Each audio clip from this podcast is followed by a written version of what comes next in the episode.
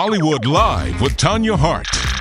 When I was leaving the Dolby Theater after the Oscars, I ran into Oscar host Wanda Sykes. I told her what a great job she did. She thanked me, but honey, she was clearly upset. Well, she has now issued her own statement about the slap that was seen around the world. Quote, Violence is never the answer, the comedian said in a simple statement shared with People.com. Sykes did not immediately respond to the Wrap's request for comment or several other publications. I think that's all she has to say about it. Sykes hosted the show alongside Amy Schumer and Regina Hall, and she is the second of the trio to speak out about the incident after Schumer said she was still triggered and traumatized. She said, quote, I love my friend Chris Rock. I believe he handled it like a pro. He stayed up there and gave an Oscar to his friend, Quest love, and the whole thing was so disturbing. Amy also added, I am still in shock and stunned and sad. I'm proud of myself and my co host, though. But yeah, waiting for this sickening feeling to go away from what we all witnessed. Well, so far,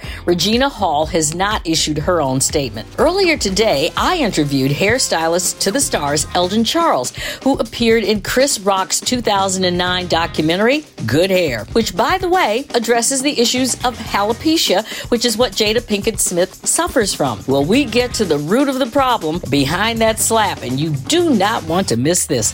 That, of course, will appear on AURN online on our YouTube channel. And don't forget to follow me on social media at Tanya Hollywood.